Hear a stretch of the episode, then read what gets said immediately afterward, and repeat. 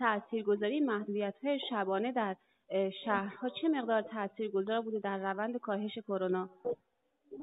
حالا به نظر شخصی من تو شهرستانه که واقعا از ده شب به بعد معمولا کسی رفت آمد نداشت. ولی توی کلان شهرها توی تهران خب چرا؟ چون روز مشکل بود خیلی از شب می‌رفتن ولی وقتی قرار باشه که ما واکسیناسیون عمومی و 24 ساعته که الان هم توی تهران در جای شروع کردن مراکز شبانه رو. اگر بخوایم ما واکسیناسیون عمومی داشته باشیم و شبانه باشه قطعا باید این محدودیت های زمانی برداشته بشه. شما محدودیت زمانی می‌گذارین تا مثلا میگین به خاطر کرونا ساعت کاری رو کاهش بدین یا تعداد افراد رو کاهش بدین. بعد باعث میشه که به خاطر محدودیت زمانی مردم وقتی همه کار دارن توی مدت زمان کمتری مجبور بشن مراجعه کنن.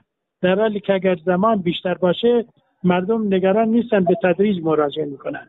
یعنی باید دید که این محدودیت های زمانی چقدر تاثیر داشته که به نظر من مهم فقط اون چیزایی که تاثیر گذار بود این سفرها بود که متاسفانه مشکل درست کرد و بیشترین مشکل هم از اون سفرها داشتیم و یا بعضی از پاساژ ها که متاسفانه پروتکل ها رو رعایت نکردن.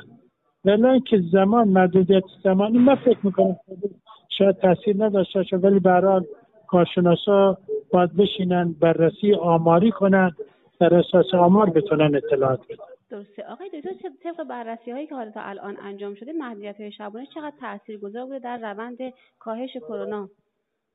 من واقعا فکر نمی کنم آمار مستندی داشته باشه خب تاثیر بله. مجموعا نظر شخصی خودتون چی هستش؟